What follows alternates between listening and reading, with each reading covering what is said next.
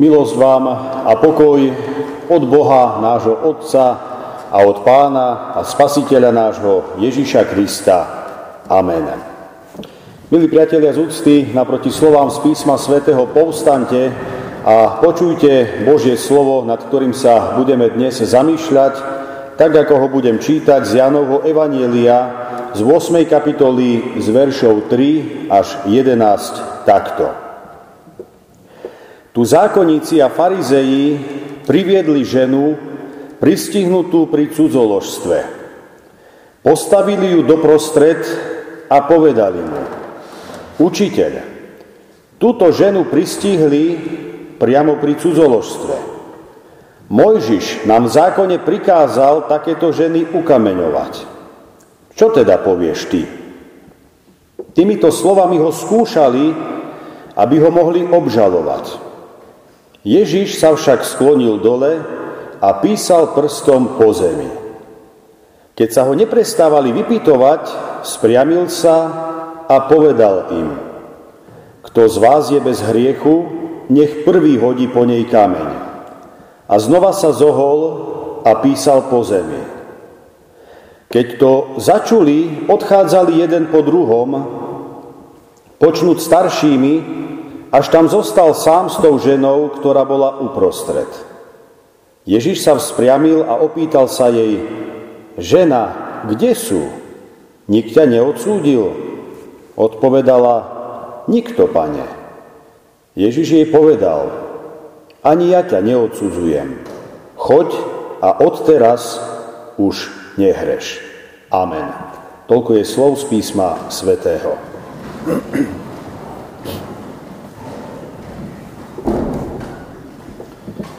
Milé sestry, drahí bratia v pánovi, príbeh o žene hriešnici patrí bez pochyby medzi najznámejšie a najpôsobivejšie texty Jánovho Evanielia. I keď pravda je taká, že príbeh ako taký pôvodne do tohto Evanielia ani nepatril. Pozorný čitateľ tohto spisu sám skoro zistí, že medzi dlhými Ježišovými rečami a teologickými spormi, ktoré sú pre Janovo evanielium typické a ktoré sa objavujú v kapitolách 5 až 8, práve tento príbeh pôsobí ako cudzorodý prvok. Jednoducho štilisticky tam nepasuje. V každom prípade je dobré, že sa tento príbeh v priebehu času nestratil, a že sa naň ani nezabudlo. Veď je to úžasná ukážka veľkosti Božieho odpustenia a milosrdenstva, ktoré na stránkach písma svätého nachádzame. Milosrdenstvo a odpustenie to je nakoniec aj téma dnešnej štvrtej nedele po Svetej Trojici. Príbeh ako taký je rozdelený do dvoch častí pričom každá časť má svoje vlastné vyvrcholenie. Najprv je to Ježišov stred so zákonníkmi a farizejmi a následne je to Ježišovo stretnutie so ženou, ktoré sa končí Ježišovým výrokom oslobodzujúcim túto ženu. Čo sa vlastne stalo? Neznáma žena bola pristihnutá pri cudzoložstve. Zjavne teda došlo k porušeniu šiestého Božieho prikázania. Nož a podľa predpisu Mojžišovho zákona sa skutok cudzoložstva trestal veľmi prísne, dokonca trestom najvyšším, teda smrťou. Tak o tom napríklad čítame v 5. knihe Mojžišovej v 22. kapitole. Ja by som si trošku dovolil z tej knihy teraz prečítať, aby ste aj vy videli, že už staroveký človek rozlišoval rôzne okolnosti, za akých k tomuto hriechu môže dôjsť a že nie vždy si človek zaslúži kameň do hlavy, keď to musím tak povedať. Tak počúvajte, čo už vtedy proste oni, jak to vedeli právne nejak tak e, vytriediť. Keby pristihli muža, ktorý spal s vydatou ženou, nech zomru obidvaja.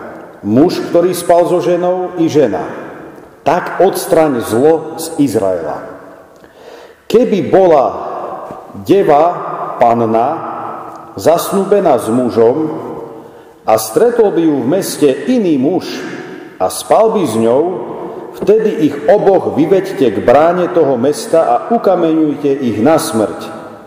Dievku za to, že nevolala do mesta o pomoc a muža za to, že zneúctil ženu svojho blížneho tak odstráň zlo zo svojho prostredia. Alebo ďalšia situácia modelová. Keby muž stretol zasnúbenú devu na poli a násilím by sa jej zmocnil a spal by s ňou, vtedy zomrie len sám muž, ktorý s ňou spal. Deve však neurob nič. Deva sa nedopustila hriechu hodného trestu smrti, lebo je to celkom tak, ako keby niekto napadol svojho blížneho a zavraždil by ho, lebo ju stretol na poli. Zasnúbená deva kričala, ale nebolo, kto by jej pomohol. A posledná modelová situácia z tejto piatej knihy Mojžišovej, keby muž stretol devu, pannu, ktorá by nebola zasnúbená a keby ju schytil, spal by s ňou a pristihli by ich, vtedy dá muž, ktorý s ňou spal, otcovi devy 50 strieborných a bude mu ženou preto, že ju zneúctil. Nesmie ju však nikdy prepustiť. Toľko citát. Takže vidíme, že už aj ten Mojžišov zákon v týchto kategóriách rozlišoval a poznal rôzne okolnosti, ako k tomu môže teda dôjsť. Aj tie tresty boli špecifikované či pre obidvoch, či len pre jedného, alebo takto. Ježišovi protivníci sa teda chopia príležitosti, a snažia sa Ježiša bohnať do pasce. Keď sa ho pýtajú na jeho názor, oni nechcú mať jasno ohľadom ďalšieho osudu tej nešťastnej ženy. Jej osud je im svojím spôsobom ukradnutý. Tá nešťastnica je pre nich iba prostriedkom na dosiahnutie ich cieľov. A ich cieľom je diskreditácia Ježiša ako učiteľa a majstra pred verejnosťou. O ňu ako osobu im absolútne nejde. Svojím spôsobom, sestri a bratia, je pritom zaujímavé, prečo bola predvedená len samotná žena. Keď podľa toho, čo sme z Mojžišovho zákona počuli, mal byť potrestaný aj muž. Aj táto skutočnosť svedčí o nečistých pohnutkách Ježišových odporcov. Ježišovým odporcom Jednoducho nejde o spravodlivosť, o nastolenie spravodlivosti. Chcú Ježiša vohnať do pasce a zdiskreditovať ho. To je všetko, čo im ide. Títo páni teda chcú Ježiša podrobiť skúške, aby ho v konečnom dôsledku mohli obžalovať. Priatelia, treba povedať, že to nemajú vymyslené zlé. Narafičili to na Ježiša veľmi šikovne. Veď pokiaľ sa Ježiš rozhodne pre miernejší postup, a síce v súlade so svojím doterajším učením o Božom milosrdenstve, láske a odpustení a ženu neodsúdi, jasne sa tým postaví proti Mojžišovmu zákonu. Na strane druhej, pokiaľ sa rozhodne pre striktný postup, dostane sa do rozporu so svojím doterajším posolstvom, ktoré medzi ľuďmi hlásal o bezpodmienečnej Božej láske. Rovnako tak sa dostane do rozporu s rímskou okupantskou mocou, ktorá si v tom čase ako jediná prisvojila mať právo vynášať rozsudky smrti.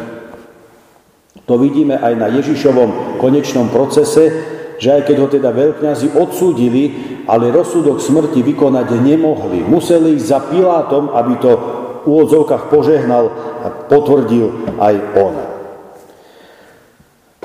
V každom prípade, sestri a bratia, nebol by to Ježiš, ktorý dokáže prekuknúť skutočné ľudské úmysly. Aj preto nepristupuje na študovanú diskusiu o zákone. Tvárov v tvár svojim dotieravým odporcom reaguje možno by sme povedali veľmi zvláštne, hej, uvoľnene a suverenne. Niečo píše prstom po zemi. To, čo vtedy Ježiš písal, sa dnes už nedozvieme. Pamätám si, že som raz pozeral takýto film z tej talianskej produkcie, alebo z jaké asi z talianskej, a tam akože si kreslil do piesku alebo do toho prachu takú tú rybičku, ktorú máte aj, na ktorí kresťania to nosia na autách. Viete, ako ryba, prvotný znak kresťanov. No, ťažko povedať, či to rybičku tam kreslil. Ja neviem, čo tam písal. Dnes sa to už aj tak nedozvieme, nakoniec je to aj zbytočné. Oveľa dôležitejšie je to, čo vtedy povedal, niečo kreslil. Je to odpoveď, priatelia, ktorá odvracia pozornosť od obžalovanej ženy a konfrontuje žalobcov s nimi samými.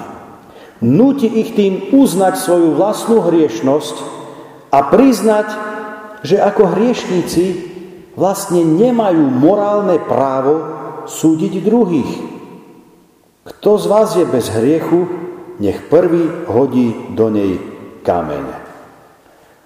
Keď som si ešte ako tínedžer tie evanelia, tak sem tam čítal, vždy ma fascinovala múdrosť tých Ježišových odpovedí, ako v jednej vete ich vedel proste odzbrojiť. No tam vám nezostáva nič iné. To, to, je, to je tak múdro povedané, že lepšie to už nejde ani povedať. A pokiaľ aj veľa ľudí dnes až tak detálne výpovede z písma svätého nepozná. Myslím, že práve túto výpoveď pozná ešte i dnes mnoho ľudí. V každom prípade reakcia odporcov dokazuje, že pochopili, čo sa im Ježiš snažil naznačiť. Ich morálne svedomie a cit pre spravodlivosť zdá sa, že sú ešte v poriadku. A tak ako prví odchádzajú starší, to znamená tí skúsenejší, múdrejší, uznávajú, že Ježiš má pravdu. Aspoň táto skutočnosť v celom tomto príbehu hovorí v ich prospech, lebo iné už nič. Sestri a bratia, keď sa priestor, kde má byť vykonaná exekúcia, vyprázdni, príbeh pokračuje tou svojou druhou časťou. Teraz stojí hriešnica pred Ježišom sama, aby začula z jeho úst oslobodzujúce slova odpustenia. A tak ako som aj minulého Zacheovi kázal, niečo podobné sa objavuje tu. Na naše prekvapenie tu na nezaznieva žiadne slovo odsúdenia, žiadne kázanie o morálke, tzv. moralizovanie, žiadna zmienka o hriešnej minulosti, žiadne vrtanie sa v tom nie šťastnom a príkladnom živote, Ježiš skôr ako by otváral novú cestu do budúcnosti. Nerieši to, čo bolo. Nerieši minulosť, rieši prítomnosť a budúcnosť. A tak žena dostáva šancu nového začiatku. Drahí priatelia, pán Ježiš je na tomto mieste, pán Ježiš sa na tomto mieste správa presne tak, ako ten jeho otec v jeho podobenstve o stratenom či marnotratnom synovi. Tak ako ten otec toho svojho neposlušného syna svojím spôsobom nevydareného príjima naspäť, takto sa presne Pán Ježiš dneska správa k tejto hriešnici. Nož a z tejto bezvýhradnej podpory a odpustenia i táto žena získava silu začať nový život. Človeku nepomôžete tým, že sa budete vrtať v jeho minulosti, a stále ho v tej minulosti držať. Nikam ho tým neposuniete. Udubete a zdrvíte ho ešte viac. Ježiš ako dobrý psycholog vedel, že cesta vedie novým smerom, do budúcnosti. Dať človeku šancu. Ponúknuť mu ešte šancu. Človeče, dá sa to robiť aj inak. Dá sa žiť aj inak. Aspoň to skús. To je východisko dodnes. Sestri a bratia, dovolím si povedať, že príbeh o žene hriešnici je príbehom, ktorý dnes obvinuje tak trošku i nás. Lebo aj my sme takí. Radi vidíme hriechy, zlyhania a pády druhých. A ešte radšej na nich poukazujeme, ešte radšej o nich hovoríme, vyťahujeme ich. Radi vynášame svoje v úvodzovkách spravodlivé rozsudky. Nemáme a nie jeden raz ani nepoznáme zmilovania. No pritom nám uniká skutočnosť, že my sami nie sme o nič lepší. Uniká nám, že rovnaký trest a odsúdenie, ktoré tak radi doprajeme druhým, si v podstate zasluhujeme podľa Božej spravodlivosti aj my sami. A preto sa dnešný príbeh o žene hriešnici pre nás nechce stať len demonstráciou Božieho zľutovania, milosrdenstva a lásky. I keď aj to je naozaj veľmi dôležitý moment, ale dnešný príbeh pre nás chce byť rovnako tak motiváciou k tomu, aby sme k druhým ľuďom pristupovali tiež takto, ako k ním pristupuje Boh. Teda so zľutovaním, milosrdenstvom, odpustením, s láskou. Už a rovnako tak pre nás tento príbeh chce byť varovaním v tom slova zmysle, aby sme dobre pamätali na to, že odsudzovaním druhých vlastne odsudzujeme samých seba. Len prístup milosrdenstva, zľutovania a odpustenia k druhým ľuďom je pre nás zárukou aj Božieho milosrdenstva, zľutovania a odpustenia voči nám. Je to presne tak, ako to aj Pán Ježiš hovorí na inom mieste v Matúšovom evaneliu 6. kapitole.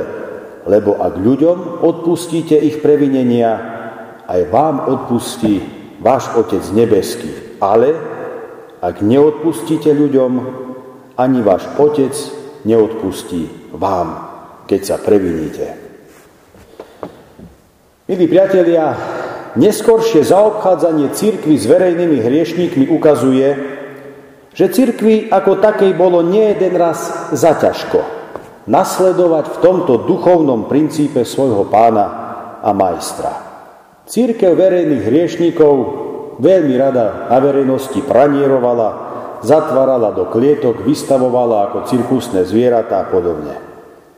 Pokiaľ si tento príbeh iba s ťažkosťami hľadal svoje miesto v Evanieliu, potom to pravdepodobne spôsobila tá skutočnosť, že toto Ježišovo jednanie voči hriešníkom niektorými cirkevnými predstaviteľmi bolo považované za veľmi veľkomyselné, až príliš veľkodušné.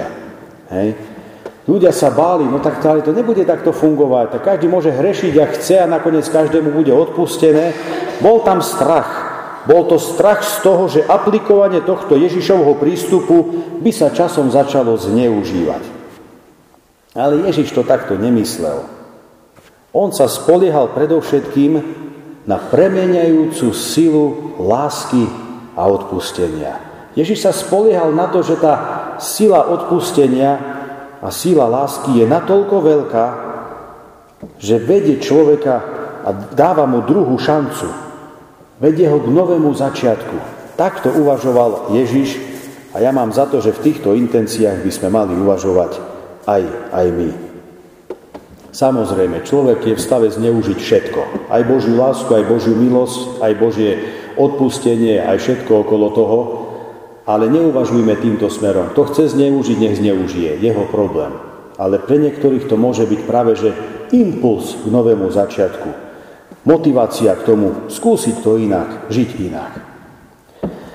Sestri a bratia, na záver by som to zhrnul asi tak, že dnes, ale nielen dnes, ale nakoniec aj vždy, je len na nás ako na jednotlivcoch, ale aj na cirkvi ako takej, ktorou cestou chceme ďalej ísť. Pretože možnosti sú opäť iba dve. Jedna cesta je ísť cestou prísnosti a odsúdenia. Keď sa však rozhodneme ísť ňou, počítajme, že sa pri nás budú aplikovať Ježišove slova, ktoré nám už nezazneli ako evanielium. Nesúďte, aby ste neboli súdení, lebo akým súdom súdite vy, takým budete súdení. A akou mierou meriate vy, takou vám bude namerané. Prečo vidíš bratovi v oku smietku a vo vlastnom nebadáš brvno? Alebo ako môžeš povedať svojmu bratovi, dovoľ, vyberiem ti smietku z oka, keď ty sám máš brvno vo svojom oku. Pokrytec, hovorí pán Ježiš. Vytiahni najprv brvno z vlastného oka a potom budeš jasne vidieť, aby si mohol vybrať smietku z oka svojho brata. Stále aktuálne, stále vysokoživé slova. No a tá druhá cesta, priatelia, to je cesta odpustenia, cesta prejavenia súcitu, lásky, milosrdenstva. K tejto ceste nás povzbudzuje aj samotný pán Ježiš. Na inom mieste, keď hovorí, to je za Lukáš 6, 6. kapitola, Buďte teda milosrdní, ako je milosrdný aj váš Otec. Nesúďte a nebudete súdení. Nepotupujte a nebudete potupení. Odpúšťajte a bude aj vám odpustené. Priatelia, kráčajme po tej druhej ceste, aby sme raz mohli na základe Božieho odpustenia a milosrdenstva prijať i my korunu väčšného oslávenia a života. A v takomto bohumilom živote nech nám On sám pomáha skrze svojho svetého ducha. Amen. Pomodlíme sa. Drahý náš Bože a Pane, chceme Ti dnes z úprimných srdc ďakovať aj za túto lekciu, ktorú potrebujeme z času na čas počuť. Lekciu o tom, že my ľudia sa k sebe navzájom ani zďaleka nesprávame tak, ako sa k, náš, ako sa k nám správaš ty. Tvoj prístup ku nám je prístup milosti, milosrdenstva, odpustenia, súcitu, zhovievavosti, trpezlivosti. Ale náš prístup k druhým ľuďom veľakrát nemá nič spoločné ani so súcitom, ani s trpezlivosťou, ani s dlho zhovievavosťou, ani s, ani s láskou, ani s týmito hodnotami, ktoré Ty nám dávaš deň čo deň, bez toho, či ťa o ne prosíme alebo neprosíme. A tak, Pane, sa cítime aj my dnes obvinení. Tvoje slovo nás mocne obvinuje ako tých, ktorí sa radi šprtajú v životoch druhých, vyťahujú ich poklesky, pády, hriechy, nedostatky, ale to len preto, aby oni sami vynikli ako keby ľudia naznačovali, ale my nie sme až takí zlí, tamtí sú horší, my také pady nemáme, ani poklesky, ani hriechy. Toto nie je cesta, po ktorej kresťan má kráčať. Preto ťa, Pane, prosíme, chráň nás od takého uvažovania, od takéhoto porovnávania sa s druhými ľuďmi. Skôr, Pane, daj nám silu, aby sme si uvedomili, že my možno nezlyháme v tom, alebo nezlyhávame v tom, v čom odsudzujeme druhých, ale naše zlyhania sa týkajú niečoho iného a tak nakoniec tak či tak porušujeme tvoj zákos, zákon, nakoniec tak či tak sme všetci hriešníkmi, ktorí potrebujú tvoju milosť a sú závislí na tvojom odpustení. Daj nám, Pane, prosíme na každý deň silu svojho svetého ducha, aby sme aj my dokázali prejavovať milosrdenstvo a odpustenie tým, s ktorými sa stretávame. Pretože sami zo svojich síl to nedokážeme. Aj učeníci sa teba, Pane Ježiši, pýtali, keď sa niekto voči mne previní, koľkokrát mu odpustiť. Sedemkrát stačí, potom už nemusím. A ty, Pane, odpovedáš, nie sedemkrát, ale 70 krát 7. No ktože to bude počítať do 490? Čiarky si budeme písať. Tým nám Pane Ježiši, hovorí, že odpustenie má byť programom nášho života. Pomáhaj nám, Pane, k tomu, aby sme takto dokázali aj my si pestovať a budovať vzťahy a nie ich rúcať, nie ich ničiť.